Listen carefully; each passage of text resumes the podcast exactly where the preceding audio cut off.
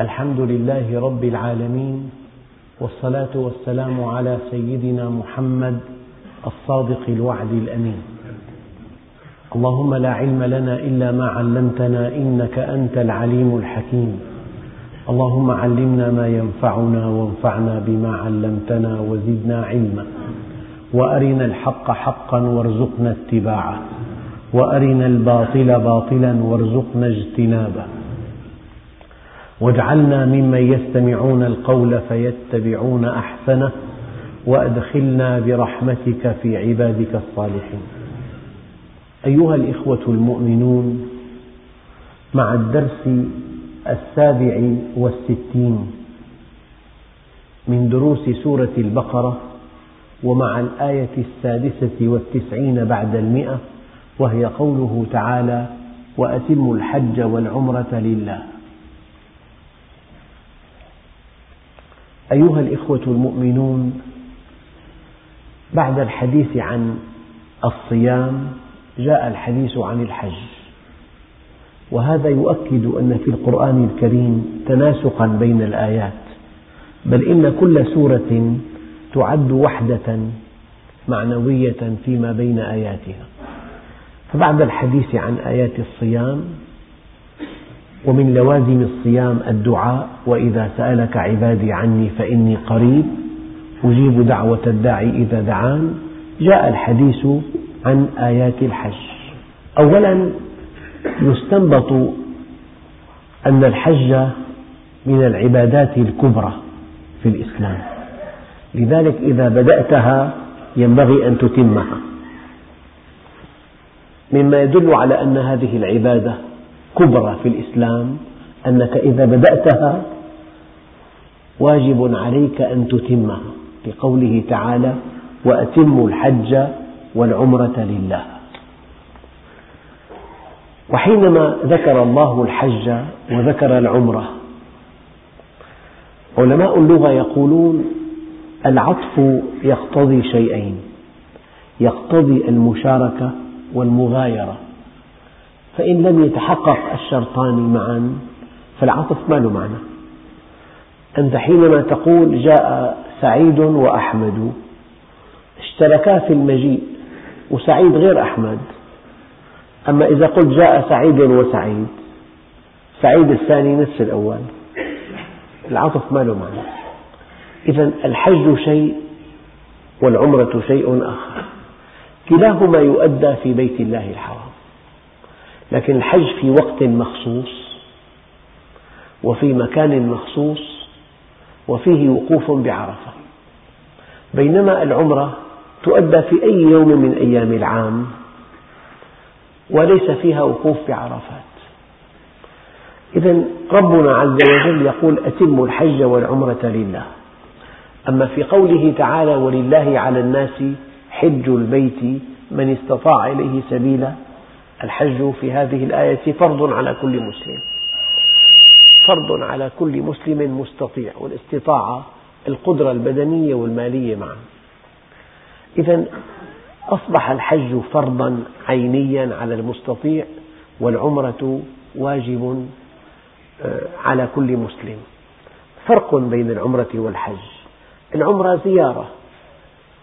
الحج يؤدى في وقت واحد وفي مكان واحد وفيه وقوف بعرفة. وسماها الله يوم الحج الأكبر. إذا العمرة حج أصغر. حينما وصف الله الوقوف بعرفة بيوم الحج الأكبر إذا هناك حج أصغر إنها العمرة. على كل يجب أن تؤدي الحج كفريضة ويجب أن تؤدي العمرة كواجب. وإذا بدأت بالحج وإذا بدأت بالعمرة يجب أن تتمهما لعظم هاتين العبادتين.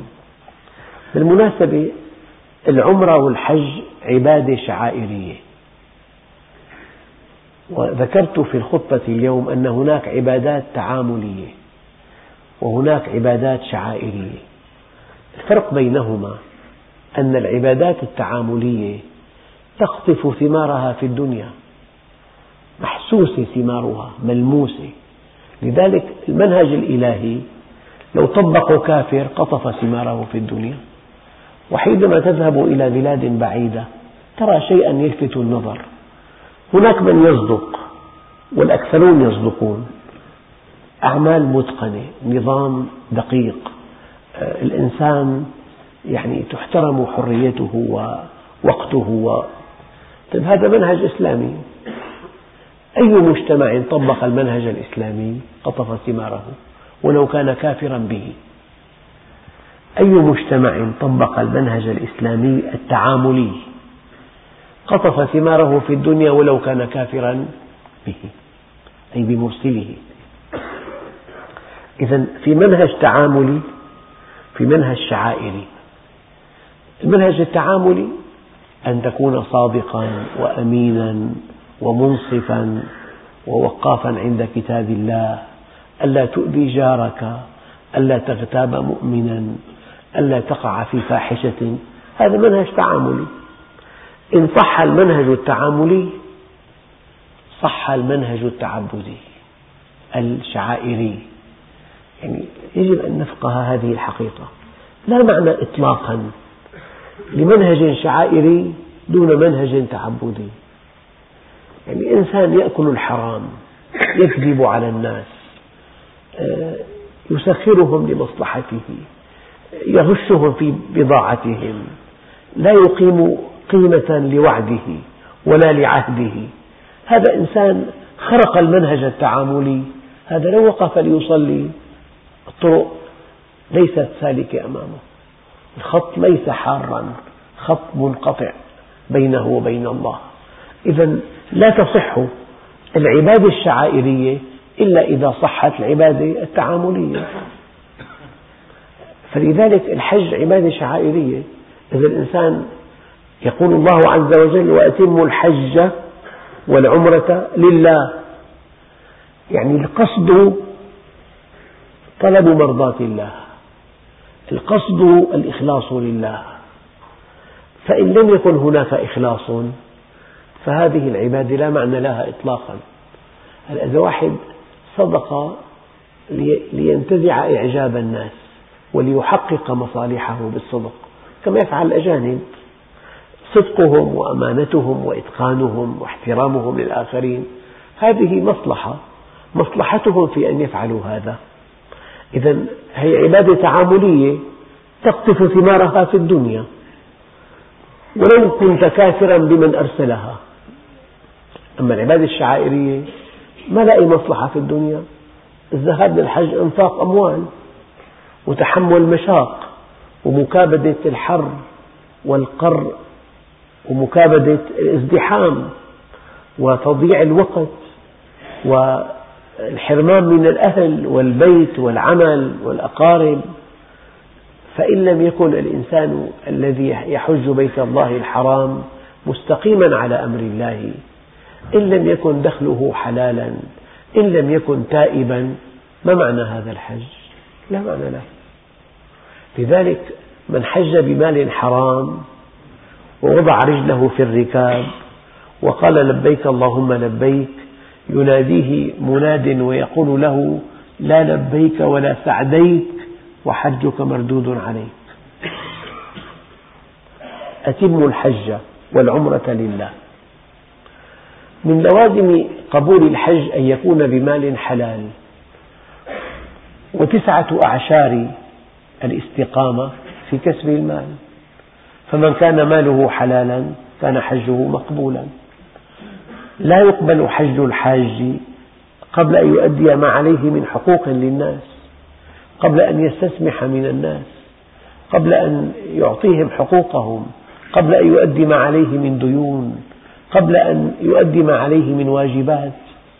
إذا هذا الفصل الدقيق بين العبادة التعاملية والشعائرية.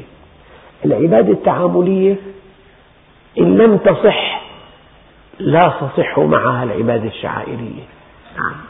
فالحج يحتاج إلى استقامة وإلى توبة وإلى أداء حقوق حتى يصبح الحج مقبولا عند الله عز وجل. وأتموا الحج. قد يقول قائل الحج شحنة العمر بينما الصيام شحنة العام بينما خطة الجمعة شحنة الأسبوع بينما الصلوات الخمس كل صلاة شحنة إلى صلاة. أنت بحاجة إلى غذاء لجسمك وأنت بحاجة ماسة إلى غذاء لقلبك. أغذية القلب هي العبادات فبالصلاة تشحن وبصلاة الجمعة تشحن وبصيام رمضان تشحن وبالحج تشحن. لكن الحج أكبر عبادة يؤدى في العمر مرة واحدة وما دام يؤدى في العمر مرة واحدة إذا ينبغي أن يكون في المستوى المطلوب. وأتموا الحج. والعمرة لله. يعني هذا الحج يحتاج إلى تفرغ تصلي أنت في بلدك تصوم في بلدك في بيتك حيث غرفتك وحيث مكان إقامتك وحيث زوجتك وأولادك وحيث عملك. أما الحج هذه العبادة الشعائرية ينفرد بخصيصة لها. لا بد من التفرغ. لا بد من أن تدع بيتك وأن تدع زوجتك وأولادك وبناتك ومكتبك وتجارتك وبلدتك وأن تذهب إلى مكان بعيد متجشما مشاق السفر ونفقات هذا السفر. الحج عبادة مالية بدنية شعائرية. مالية يحتاج إلى نفقة. بدنية يحتاج إلى صحة قوية. وأنا أتمنى على كل إنسان أن يحج في أقرب وقت ممكن لأنه بحاجة ماسة إلى جهد. الطواف والسعي والوقوف بعرفات ومزدلفة ومنى. إذا هذا الحج عبادة بدنية مالية شعائرية. يحتاج إلى تفرغ. وأنت حينما تفرغ نفسك لله في شيء مع الحج اسمه التفريغ. أنت فرغت نفسك لله. تركت بلدك وأهلك ومالك ومكتبك. تركت الثياب. لا بد من أن تخلع هذه الثياب. والناس يتفاوتون في ثيابهم. والثياب تدل على غنى الإنسان. قد يلبس الإنسان ثيابا غالية جدا. هذا الذي يمكن أن يكون موضع فخرك يجب أن تنزعه. أبدا. ترتدي ثوبين رداءين رداء وإزار أبيضين بلا شيء مخيط ولا محيط وبلا نعل ساتر للكعبين. لا بد من من خف لا يستر لا ظاهر القدم ولا الكعبين. ولا بد من إزار ورداء وهذا هو الثياب. إذا في تقشف حتى في الثياب. ممنوع تتعطر ممنوع تحلق ممنوع تقلم أظافرك. إذا يريد الله عز وجل أن يذكرنا بالرحلة الأخيرة. إن صح التعبير الحج رحلة قبل الأخيرة. كيف يقوم الناس جميعا لرب العالمين؟ هناك ترى في عرفات الناس أغنياؤهم وفقراؤهم أقوياؤهم وضعفاء وقفوا على صعيد واحد بثياب موحدة بتضرع واحد إلى الله عز وجل. يعني وحدة الإنسان مع أخيه الإنسان تبدو صارخة في الحج. يعني لو جاء ملك ليحج بيت الله الحرام لا بد من أن يخلع ثياب الملك. ولا بد من أن يقوم بمناسك الحج مع دفماء الناس؟ ما في أماكن خاصة لأصحاب الألقاب ما في طواف خاص للملوك ما في طواف سعي خاص لأصحاب الشأن. وحدة المسلمين تبدو صارخة جدا في مناسك الحج. إذا الحج عبادة مالية شعائرية بدنية تحتاج إلى تفرغ وإلى ترك البلد والأوطان والأهل والخلان وتحتاج إلى آه، تفرغ كما قلت قبل قليل ثم تحتاج إلى أداء مناسك. وكل منسك له حكمة بالغة لا يعرفها إلا من ذاقها. يقول الله عز وجل وأتموا الحج والعمرة لله. طبعا كل أمر يقتضي الوجوب أما في آية أخرى صار الوجوب فرضا ولله على الناس حج البيت من استطاع إليه سبيلا ومن كفر. من كفر قال من لم يحج البيت وهو مستطيع أو من أنكر حج البيت. من, من أنكر حج البيت أو من استغنى عن أن يحج لله في بيته الحرام فقد وقع في نوع من الكفر. ومن كفر فإن الله غني عن العالمين. قال فإن أحصرتم ما دام الأمر وأتموا فإن أحصرتم قال الإحصار نوعان إحصار قدري وإحصار بشري. واحد أيام يعني لا سمح الله ولا قدر يقع ابنه من شرفة فيقع ميتا. هذا قدر. أما إذا كان الإنسان ساق مركبته بشكل أرعن ودهس طفلا هذا أيضا قدر هذا مقدر. القدر من الله مباشرة. والشيء المقدر قد يأتي على يد إنسان. أنت في القدر ليس لك غريم. هو فعل الله مباشرة. وأما بالمقدر أمامك غريم أمامك إنسان يمكن أن تقاضيه. لذلك قال تعالى واصبر على ما أصابك إن ذلك من عزم الأمور.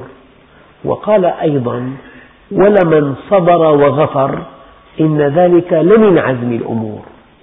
يعني إذا كان جاءك القضاء على يد إنسان أي جاءك المقدر على يد إنسان فأنت حينما تصبر على قضاء الله وتصبر على غريمك الذي جعل الله هذه المصيبة على يديه فإن هذا من عزم الأمور.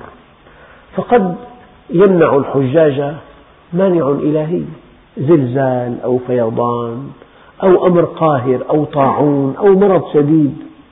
هذا مقدر أمر إلهي. فإن أحصرتم من قبل القدر أو إن أحصرتم من قبل البشر يعني أناس منعوكم من الحج. كما منع النبي عليه الصلاة والسلام من أن يؤدي العمرة في آه، وقت الحديبية. ففي عندنا إحصار قدر عندنا إحصار بشر. يعني منعت أن تتم مناسك الحج. الله عز وجل يقول وأتموا الحج والعمرة لله. إذا منعت إما من قبل القدر أو من قبل البشر أن تؤدي مناسك الحج. قال فإن أحصرتم فما استيسر من الهدي.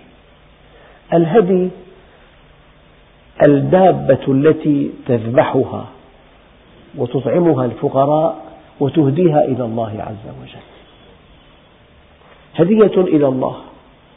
أما إذا أحصرت بفعل القدر أو البشر عليك أن تقدم هديا إلى الله عز وجل وتفك إحرامك وتعود إلى بيتك. فإن أحصرتم فما استيسر من الهدي. قال فما استيسر؟ يعني الهدي ميسر لك ماله أو ميسر لك شراؤه. قد تجد المال ولا تجد المثمن وقد تجد المثمن ولا تجد الثمن. فالتيسير هنا أن تجد الثمن والمثمن. أيام واحد معه مال بحاجة لدواء الدواء غير موجود. الثمن موجود أما المسمى غير موجود. يعني بيكون فقير الدواء موجود بس ثمنه لا يملكه. معنى فما استيسر يعني ما تيسر لكم من الهدي امتلاكا لثمنه أو توفرا لعينه. هذا الاستئناس فما استيسر من الهدي. آه، طبعا كلكم يعلم أن من من مناسك التحلل الحلق. قال ولا تحلقوا رؤوسكم حتى يبلغ الهدي محلة. يجب أن تتأكد أن هذا الهدي وصل إلى بطون جائعة. ما الذي كان يحصل قبل سنوات عديدة؟ يعني في عنا مليونين حاج تقريبا قريب من 500 داب 500 ألف دابة تذبح في منى وتلقى في العراء في حر لا يحتمل. حدثني صديق لي قال لي يعني تبقى رائحة منى فيها روائح اللحم المتفسخ لأشهر طويلة. هل يعقل أن يكون هذا منهج الله؟ أن نذبح هذه الأنعام ونلقيها في العراء ليصبح الجو فاسدا بتفسخها؟ هل هذا هو الدين؟ الآن والحمد لله هذه الذبائح تذبح توضع في البرادات وتنقل هدية إلى فقراء المسلمين. الآن معقول الشيء. أما الآية هون ولا تحلقوا رؤوسكم حتى يبلغ الهدي محلة. هذه الشاة العبادات هادفة. هذه تذبحها كي يأكلها الفقراء. أما أن تذبحها وأن تلقيها في الطريق ليس هذا نسكا ولا منهجا إلهيا هو إتلاف للمال. ولا تحلقوا رؤوسكم حتى يبلغ الهدي محله. فمن كان منكم مريضا أو به أذى من رأسه ففدية من صيام أو صدقة أو نسك. يعني هذا الذي لا يستطيع لا بد من أن يحلق رأسه وهو محرم. ماذا عليه أن يفعل؟ يجب أن يصوم أو أن يتصدق ويطعم ستة مساكين أو أن يذبح هديا. والتسلسل تصاعدي تصوم وحدك. أما بالصدقة تطعم ست أشخاص. أما بالهدي تطعم عشرات الأشخاص. أيها الإخوة معنى ذلك صار لقول الله عز وجل وأتموا الحج والعمرة لله إن حال بينك وبين إتمامها قدر أو بشر. لا بد من أن تسوق الهدي وأن تبلغه إلى أهله أن يصل إلى بطون جائعة. وهذا هو الشرع وهذا هو الدين. أنت تتقرب إلى الله بإطعام الجائعين لا بإفساد الجو. فمن كان منكم مريضا أو به أذى من رأسه ففدية من صيام أو صدقة أو نسك. فإذا أمنتم فمن تمتع بالعمرة إلى الحج. طبعا العلماء اختلفوا في أيهما أفضل أن تحج مفردا وأن تأتي بعمرة في سفرة أخرى أن تجعل لكل منسك لكل من الحج والعمرة سفرا خاصا أم أن تجمع العمرة إلى الحج. طبعا هناك كما تعلمون بالفقه في عنا حج مفرد وحج قارن وحج متمتع. المفرد لا هدي عليه. المفرد لا هدي عليه. أما المتمتع عليه هدي. والقارن عليه هدي. من هو القارن؟ هو الذي يحرم بعمرة, بعمرة ويبقى محرما إلى الحج. فيتابع حجه. يعني يجمع بين العمرة والحج بإحرام واحد ونسك واحد. هذا يحتاج إلى جهد كبير. قد تأتي قبل عشرة أيام. يجب أن تبقى محرما عشرة أيام. أما المتمتع هو الذي يحرم بعمرة يؤديها ويتحلل ويبقى متحللا إلى يوم الثامن من ذي الحجة. وبعدها يحرم بحج ويتابع حجه. ماذا فعل؟ اعتمر وتحلل وحج هذا متمتع. هذا عليه هدي أيضا. لكن العلماء قالوا هدي المتمتع هدي جبر. أما هدي القارن هدي شكر. يعني الله أمده بقوة جعل له بدنه صحيح وتمكن يعتمر ويحج بشكل مستمر. فهناك حج مفرد أن تحج فقط. وهناك حج قارن أن تجمع بين العمرة والحج معا وهناك حج متمتع أن تحرم بعمرة وأن تتحلل منها وفي يوم الثامن من ذي الحجة تحرم بحج. على المتمتع هدي وعلى القارن هدي لكن هدي القارن هدي شكر بينما هدي المتمتع هدي جبر لنقص حصل في حجه.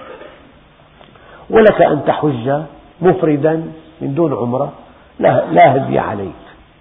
وهناك من يحج مفردا وبعد أن ينتهي من الحج في يوم خامس أيام العيد يأتي بعمرة هي منفصلة عن الحج هي الخيارات التي أمامنا في موضوع الحج والعمرة. فإذا أمنتم فمن تمتع بالعمرة إلى الحج فما استيسر من الهدي. طيب إنسان تمتع يعني يعني أحرم بعمرة وأداها وتحلل منها وبقي إلى يوم الثامن من ذي الحجة متحللا. في يوم الثامن من ذي الحجة أحرم بحج. هذا متمتع في عليه هدي لكنه فقير. قال فمن لم يجد فصيام ثلاثة أيام في الحج وسبعة إذا رجعتم. تلك عشرة كاملة. بالإسلام في بدائل دائما. والإسلام لكل الناس تشريع لكل الناس. طيب إنسان حاج فقير ما معه؟ ثمن هدي. نقول له صم ثلاثة أيام في الحج وسبعة إذا رجعت تلك عشرة كاملة. ذلك لمن لم يكن أهله حاضري المسجد الحرام. هذا اسمه الإنسان الآفاقي. الآفاقي الذي بلده خارج المواقيت. أما إذا كان من ضمن البيت الحرام يعني ضمن حرم مكة نحن في عنا آه، المواقيت خارطة وعندنا للحرم خارطة وعندنا بيت الله الحرام. المسجد الحرام شيء وفي حوله منطقة هي الحرم. يعني عندك التنعيم بالجنوب الجعراني من تجاه. يعني في منطقة تحيط بالحرم. هذه منطقة الحرم وهي في حكم الحرم. وفي عندنا مواقيت للحج. وفي عندنا خارج مواقيت. من كان سكنه ضمن الحرم لا عمرة عليه. لماذا؟ لأنه في الأعم الأغلب يطوف دائما. البيت الله الحرام تحيته الطواف. أنت إن دخلت إلى مسجد تؤدي ركعتين تحية المسجد. أما إن دخلت إلى بيت الله الحرام تحية هذا المسجد الطواف. فإذا الإنسان المكي الذي يعيش ضمن حرم مكة هذا لا عمرة عليه. الحكم هذا عنده معطل.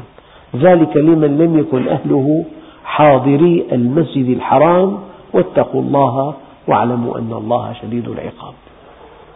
ممكن نلخص الآية الدقيقة أن الحج عبادة كبرى في الإسلام وهي فريضة فرض عيني على المستطيع بدنيا وماليا.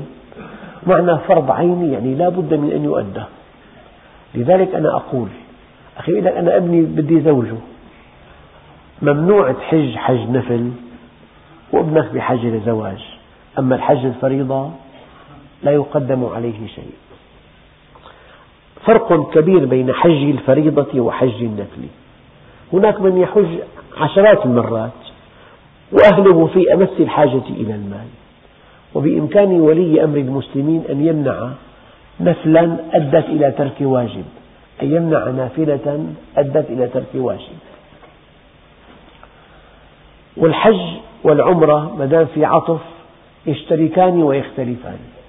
يشتركان في أنهما يؤديا في بيت الله الحرام ويختلفان في أن الحج له وقت مخصوص ومكان مخصوص وأفعال مخصوصة. بينما العمرة في أي, في أي وقت تؤدى؟ بأفعال مخصوصة وليس فيها وقوف بعرفة فإن أحصرتم فما استيسر من الهدي إذا تيسر لك ثمنه أو المسمن فمن ولا تحلقوا رؤوسكم حتى يبلغ الهدي محله.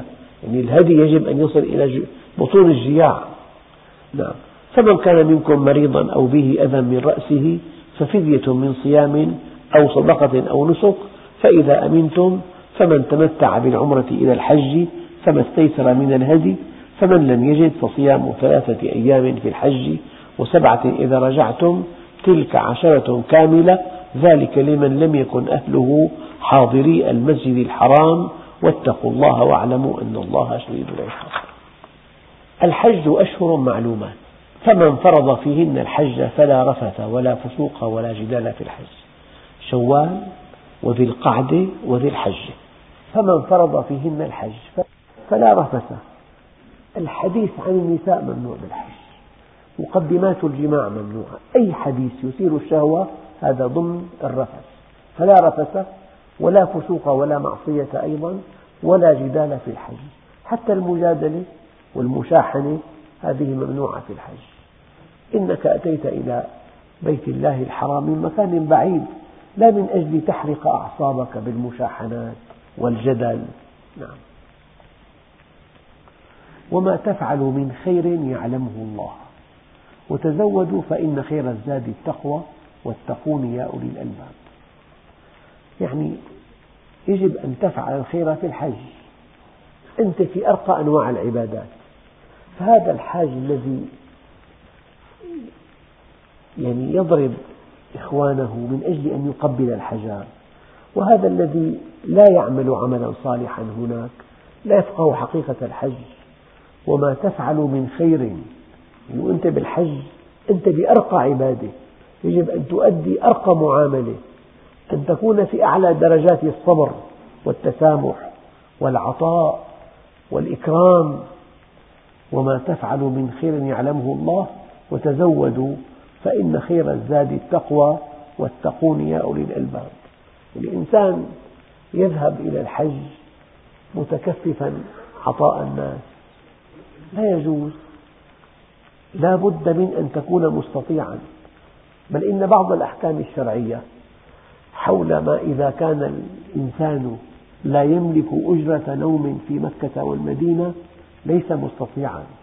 أما يذهب إلى بيت الله الحرام وينام في الطرقات وزوجته إلى جانبه وقد تتكشف في الليل ليس هذا هو الحج إن لم تملك أجرة سكن في مكة والمدينة لا تعد مستطيعا. الحج عبادة مالية. فرضها الله على المستطيع. فأنت ما لك مستطيع. لا تقترض من أجل أن تحج ليس عليك حج. لا تتسول وأنت في الحج. لا تكن عبئا على أحد في الحج. إما أن تملك مالا كافيا كي تذهب وتعود وأن تقيم في بيت في مكة والمدينة وإلا فلا حج عليك. وتزودوا للحج لكن إن خير الزاد في الآخرة هو التقوى. الواحد يطلع أخي على باب الله. هذا ليس فقيها. ما معه مال؟ عينه على ما يأكل الناس. يحشر نفسه معهم. يكون عبئا عليهم. ليس هذا هو الحج. ينبغي أن تحج وأنت عزيز. ينبغي أن تحج ومعك نفقة هذا الحج. لأنه عبادة مالية. على المستطيع فقط. واتقون يا أولي الألباب. ليس عليكم جناح أن تبتغوا فضلا من ربكم. فإذا أفضتم يعني إذا الإنسان أثناء الحج فرضا يعني كل عمل اللي ما له علاقة بالحج هذا لا يلغي الحج. الواحد ذهب إلى الحج بعد الحج قام بعمل تجاري هذا ليس لا يمنع الحج. ليس عليكم جناح أن تبتغوا فضلا من ربكم. فإذا أفضتم من عرفات فاذكروا الله عند المشعر الحرام. واذكروه كما هداكم وإن كنتم من قبله لمن الضالين. المشعر الحرام مكان ينبغي أن نذكر الله فيه. واذكروه كما هداكم. معنى ذلك أن الإنسان حقق هدف كبير جدا من الحج ثم أفيضوا من حيث أفاض الناس. واستغفروا الله إن الله غفور رحيم. طبعا كان شرفاء مكة قبل الإسلام لهم مكان إفاضة خاص. أما في الحج من خلال هذه الآية ثم أفيضوا من حيث أفاض الناس. يعني هو الحج عبودية لله عز وجل في أعلى درجاته. إذا الإنسان ذهب إلى هناك بنفسه أنه يحتل مكانة اجتماعية معينة له رتبة خاصة هذا مما يفسد الحج. يجب أن تذهب إلى هناك وقد خلعت مع ثيابك كل الأقنعة المزيفة وكل مراتب الدنيا. ثم أفيضوا من حيث أفاض الناس واستغفروا الله إن الله غفور رحيم. فإذا قضيتم مناسككم فاذكروا الله كذكركم آباءكم أو أشد ذكرا. يعني أنت هي النقطة الدقيقة في الصيام والحج. بعد انتهاء رمضان ينبغي أن تستمر فيما أنت عليه في رمضان. وبعد انقضاء الحج ينبغي أن تستمر فيما أنت عليه في الحج من كثرة ذكر الله عز وجل. والله عز وجل حينما اصطفى رمضان من بين أشهر العام لينسحب ما يحصل للصائم في رمضان لينسحب هذا على كل أشهر العام. وحينما اصطفى مكان كبيت الله الحرام حيث فيه الصفاء والإقبال والدعاء والعبادة. لينسحب هذا الصفاء والإقبال والدعاء والعبادة على كل الأماكن. وحينما اصطفى سيد الخلق ليكون مثلا أعلى يجب أن ينسحب هذا المثل على كل الخلق. يعني الله اصطفى مكان وزمان وشخص. اصطفى رمضان لتكون كل أشهر العام كرمضان. واصطفى بيت الله الحرام ليكون كل مكان كبيت الله الحرام. واصطفى محمدا سيد الأنام ليكون كل البشر على شاكلة محمد عليه الصلاة والسلام. فإذا قضيتم مناسككم فاذكروا الله كذكركم آباءكم أو أشد ذكرا ومن خلال هذه الآية يتضح أن للأب مكانة كبيرة. بل إن الله جل جلاله ينتظر من العباد أن يذكروه كما يذكر آباءهم. وكل ما كان الإنسان إيمانه قوي الأب معزز مكرم في المجتمع. وكل ما كان إيمانه ضعيف الأب لا يعزز ولا يكرم. فمن الناس من يقول ربنا آتنا في الدنيا وما له في الآخرة من خلاق. وهذا موجود في معظم بلاد العالم. دنياهم في أعلى مستوى وما لهم في الآخرة من خلاق. فلما نسوا ما ذكروا به فتحنا عليهم أبواب كل شيء حتى إذا فرحوا بما أوتوا أخذناهم بغتة ومنهم من يقول ربنا آتنا في الدنيا حسنة وفي الآخرة حسنة وقنا عذاب النار. يعني ممكن تحصل الدنيا بذكاء لكن الآخرة لا تحصل إلا بعبادة. يعني منهج الله كما قلت قبل قليل منهج موضوعي. لو طبقه كافر قطف ثماره. فأنت إن أردت الدنيا قد تعرف أبوابها ومداخلها ومخارجها لكنك إن أردت الآخرة لا بد من أن تعبد الله العبادة الصحيحة. أولئك لهم نصيب مما كسبوا والله سريع سريع الحساب. أيها الإخوة الكرام آيات الحج هذه مهما قرأناها ومهما تأملنا في معانيها ومهما وقفنا عند تفاصيلها ودقائقها تبقى معلومات نظرية ولا بد من أن تحج بيت الله الحرام. واسألوا الله أن يمكنكم من حج بيت الله الحرام لأنه الحقيقة أن هذه العبادة كبيرة وأنها مديدة وأنها متنوعة وأنها مالية وشعائرية ومناسك فإذا أديت كما أراد الله عز وجل عشت في سعادة لا توصف وكانت شحنة كبيرة جدا. والله أيها الإخوة تستمع إلى معظم الحجاج بعد أن يأتوا من بيت الله الحرام. تصعق. يحدثك عن كل شيء إلا الحج. عن كل شيء. وين سكن؟ وماذا أكل؟ والتكييف. والماء البارد والطرقات والأقواس وبيت الله الحرام والإضاءة تكبير الصوت وكل شيء يحدث عنه. طيب أنت تطوف بماذا شعرت؟ وأنت بين الصفا والمروة ماذا فعلت؟ وأنت في عرفات ماذا دعوت؟ معظم الناس إن جهلوا حقيقة الحج يحدثونك عن كل شيء إلا الحج. وهناك بعض من هؤلاء والله يذكر لك ماذا بماذا شعر وهو في هذه المناسك. تشتهي أن تذهب إلى الحج فورا وتشتهي أن تحج كل عام وتشعر أن الله قد استضافك وأنت ضيف الرحمن وأكرمك إكراما لا حدود له. يعني معقول. أنت تارك بيتك وولدك وزوجتك ومالك ومتجرك ومحلك ومكانتك ووظيفتك ورتبتك ولباسك ومركبتك. وأن تذهب إلى بيت الله الحرام. يعني إنسان عادي جدا ما أحد يعرفك. وتؤدي مناسك الحج في وقت حار جدا. تنفق نفقة باهظة.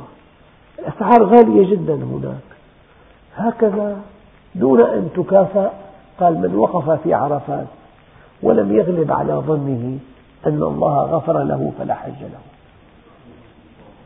يعني هل من من من الشيء يعني معقول أن تأتي من بلاد بعيدة؟ من الصين قد تأتي وقد تأتي من أمريكا وقد تأتي من أستراليا.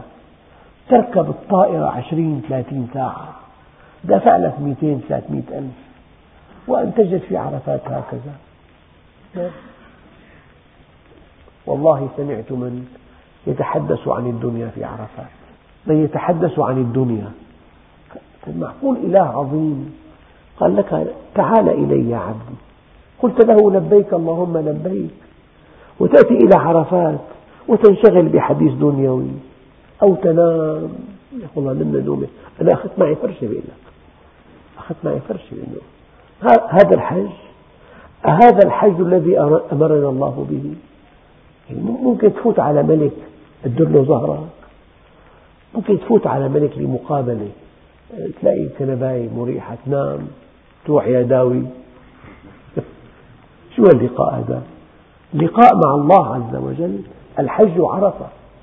فتجد في الحج أشياء ممكن من أجل أن تقبل الحجر تؤذي المسلمين.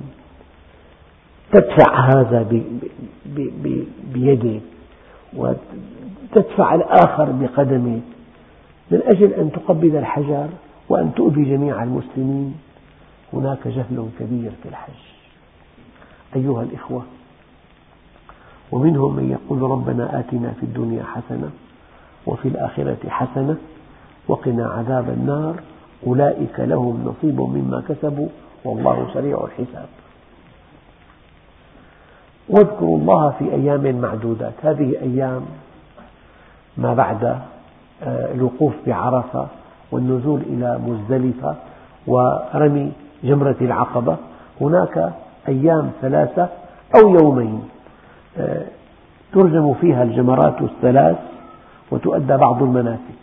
واذكروا الله في أيام معدودات فمن تعجل في يومين فلا إثم عليه ومن تأخر فلا إثم عليه. لك أن ينبغي أن تبيت بمنى وأن ترجم الجمرات الثلاث الكبرى والصغرى والوسطى.